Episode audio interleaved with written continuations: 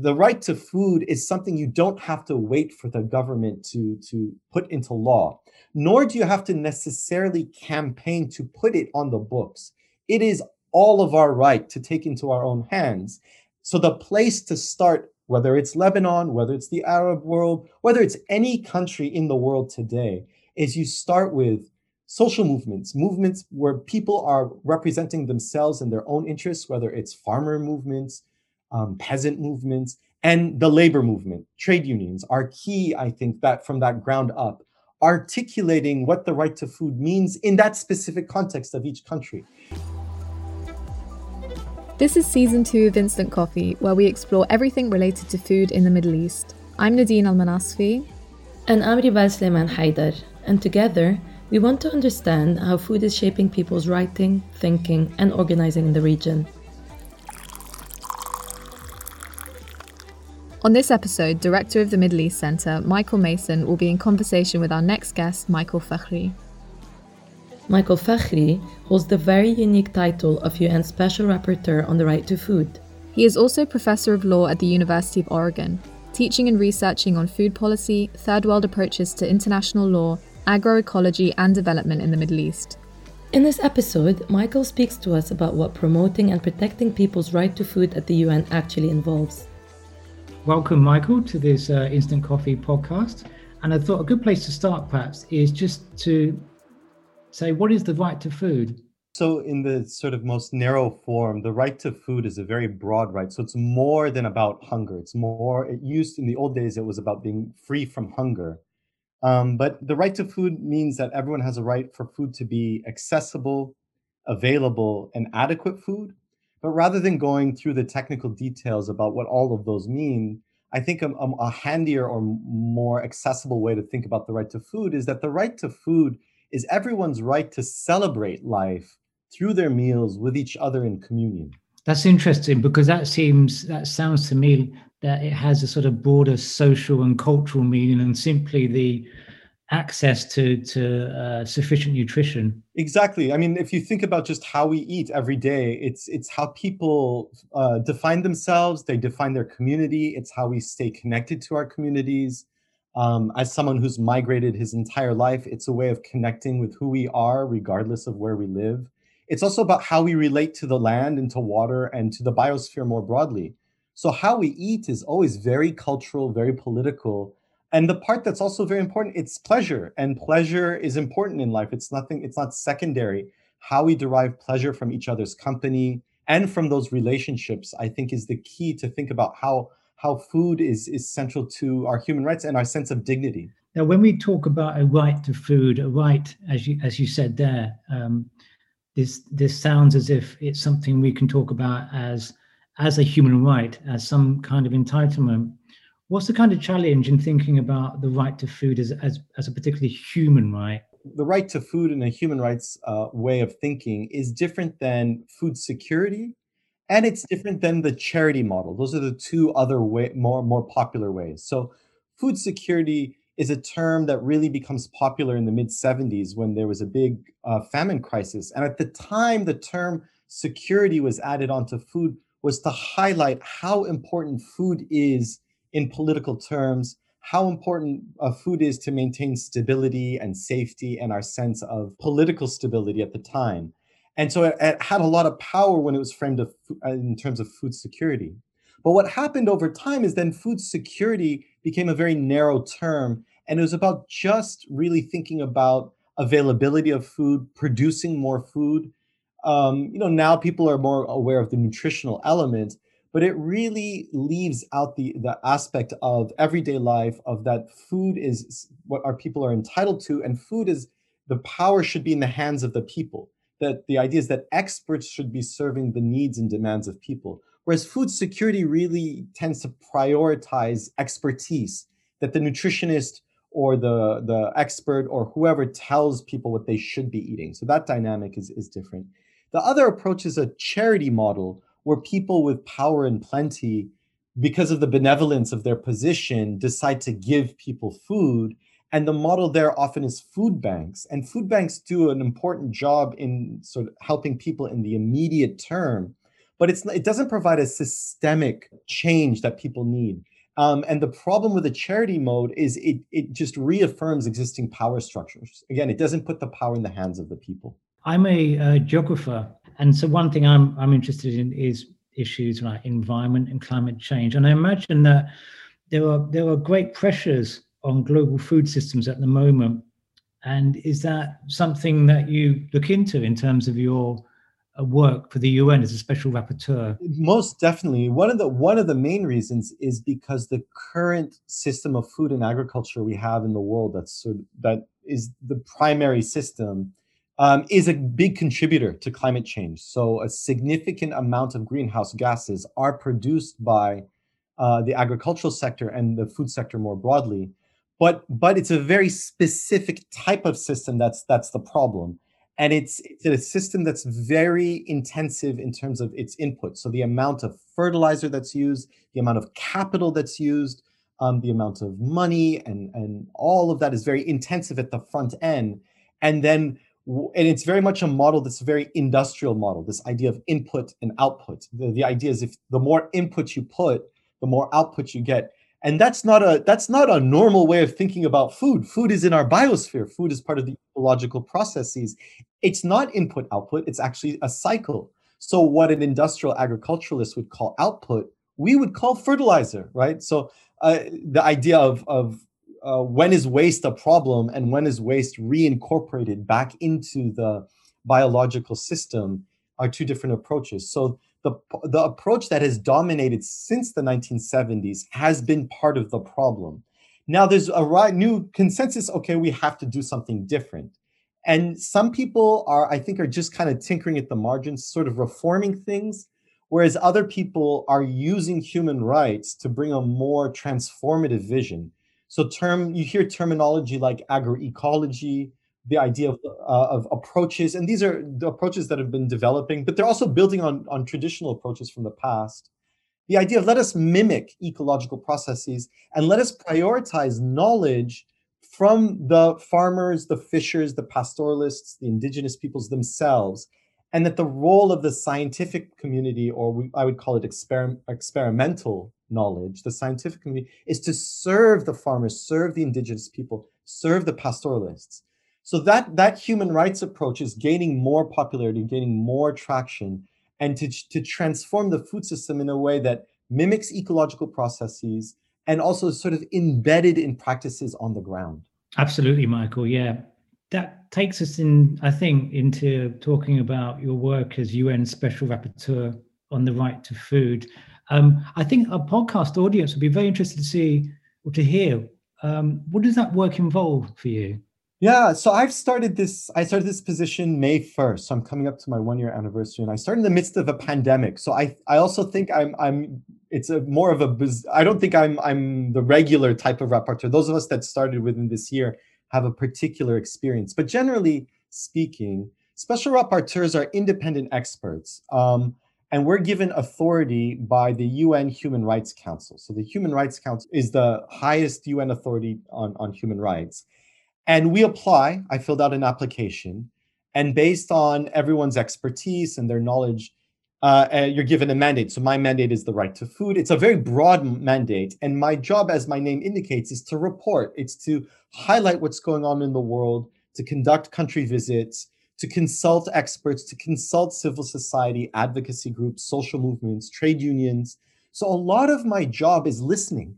And it's also bearing witness to what's going on in the world and finding a way to report not just back to the Human Rights Council or to the General Assembly, those are the formal bodies that I'm accountable to, but also to the public at large. How can I report out and tell the story of what's going on in terms of hunger, nutrition, um, and everyday life, um, and and and highlighting people's struggle, but also people what they're doing right, what is working.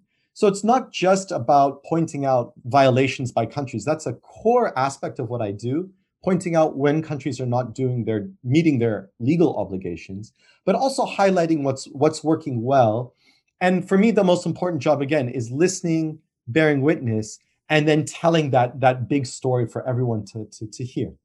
Somebody, you know, coming from Lebanon, uh, let's move on to the region shall we? How does that kind of inform your work, you think, as special rapporteur?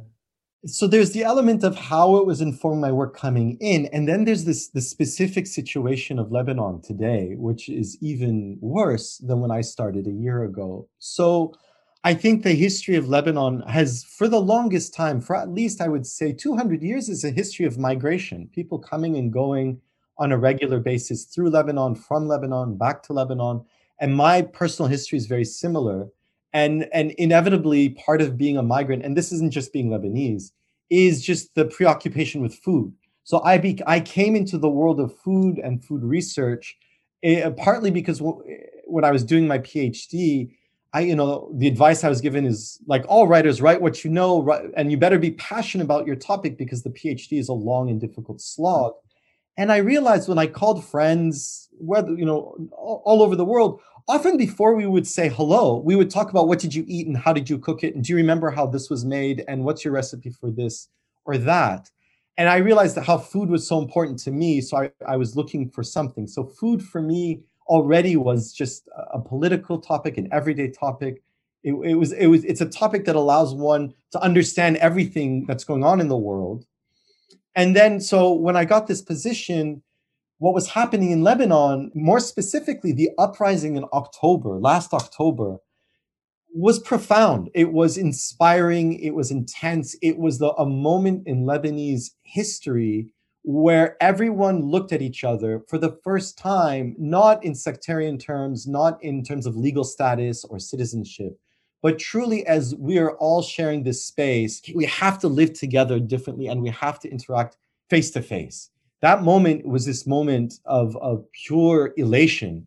Um, and of course, now things have changed since then, but that spirit of the October uprising, that spirit of people coming to the streets, seeing each other as people and working together. I, w- I want to sort of carry that spirit with me into the position. That's what when I started, I thought, my God, if we if they could do this in Lebanon, that shows that there's there's hope against all cynicism, against all violence and all of that. And I never use language of success or failures with uprisings or revolutions or popular movements.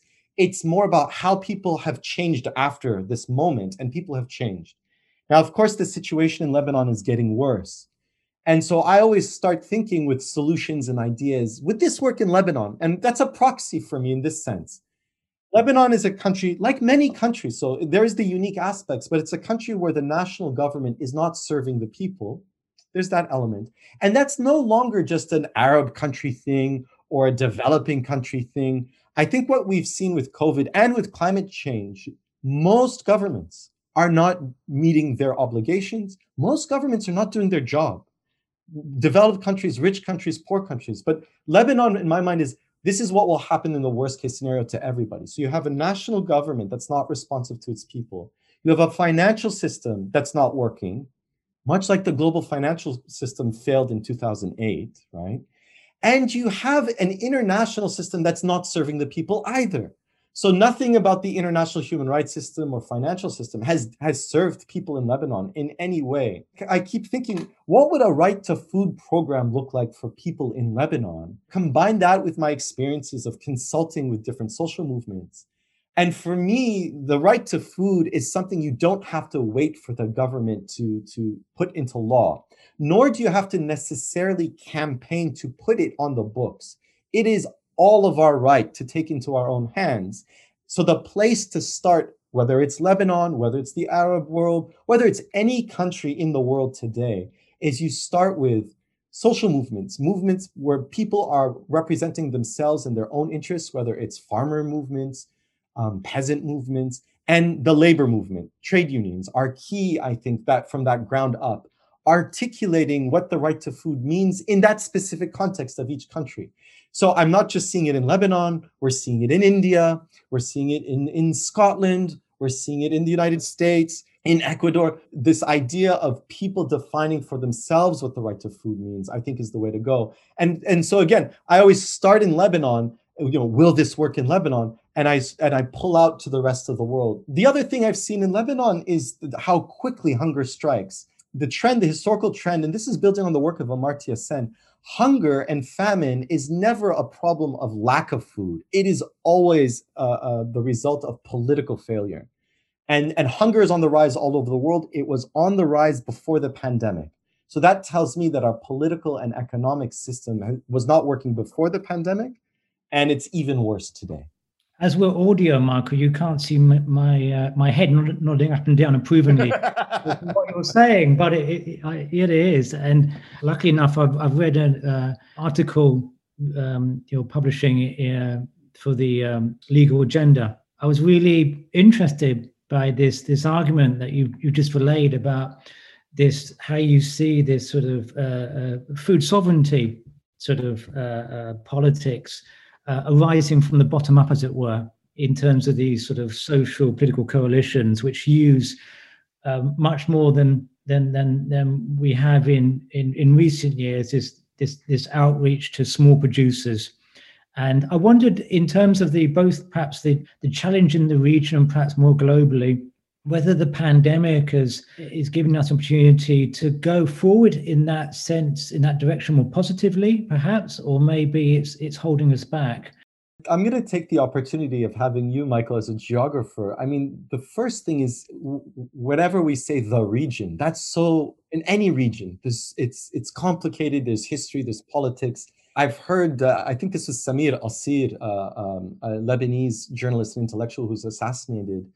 He said the problems in Lebanon are geographical. To understand Lebanon, you actually have to understand geography before history. And we could talk about those two things. But and so what we're seeing with COVID, what we're seeing in Lebanon is our sense of space. Lebanon is not just the bound the formal boundaries, which are all have been significantly contested since independence Lebanon is also the diaspora. Lebanon is also the migrant labor that lives in Lebanon that is in a very precarious situation. So the geography of any country, of one country, we'll pick Lebanon as an example, is uh, uh, looking at the borders doesn't tell you too much. It, it's a it's a rough start.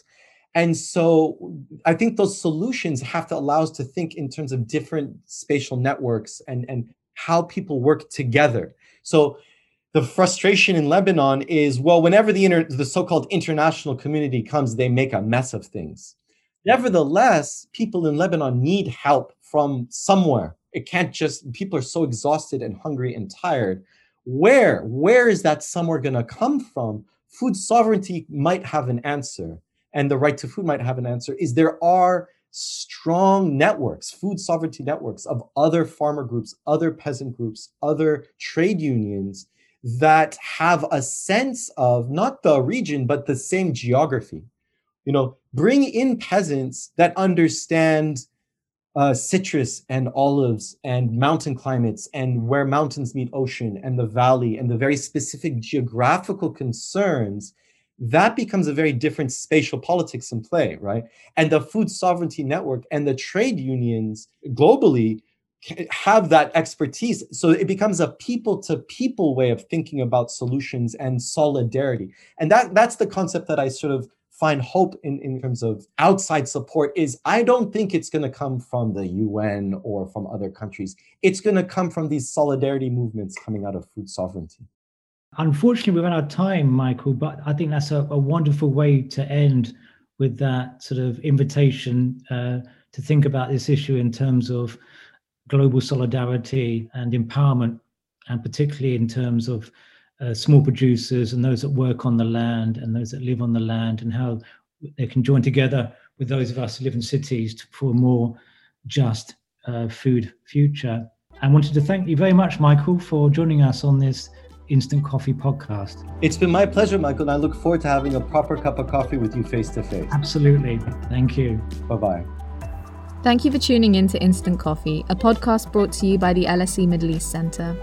Join us every other Tuesday for a new episode of Instant Coffee. To learn more about Michael and his work, follow the links in the podcast description. Don't forget to follow us on Instagram and subscribe to our channel wherever you get your podcasts. Please make sure to like, comment, and give us five stars.